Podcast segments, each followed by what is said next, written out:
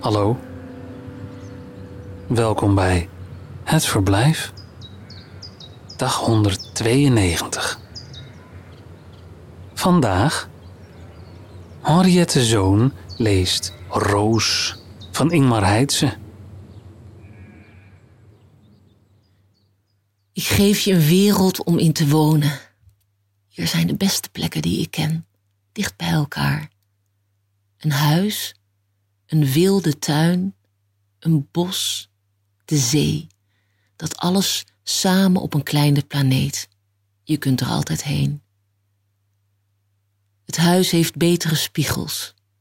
Ze laten je zien zoals je bent. Schrik niet, het wendt vanzelf. Je mag eten wat je wilt. In de tuin groeit alles wat je nodig hebt. Op goede dagen kun je wandelen in het bos dat alle bossen is. Groot genoeg om uren door te dwalen, maar klein wanneer je weer naar huis toe wilt, om als een roos te slapen.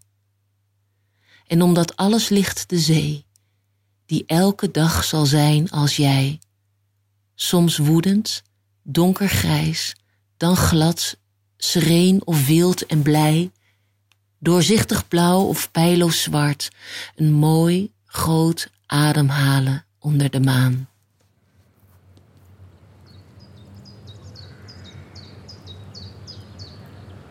Het Verblijf is een initiatief van Mark van Oostendorp. Redactie: Johan Oosterman, Iris van Erven, Jaap de Jong en Lot Broos. Ik ben Michiel van der Weerthof en wens je een aangenaam verblijf.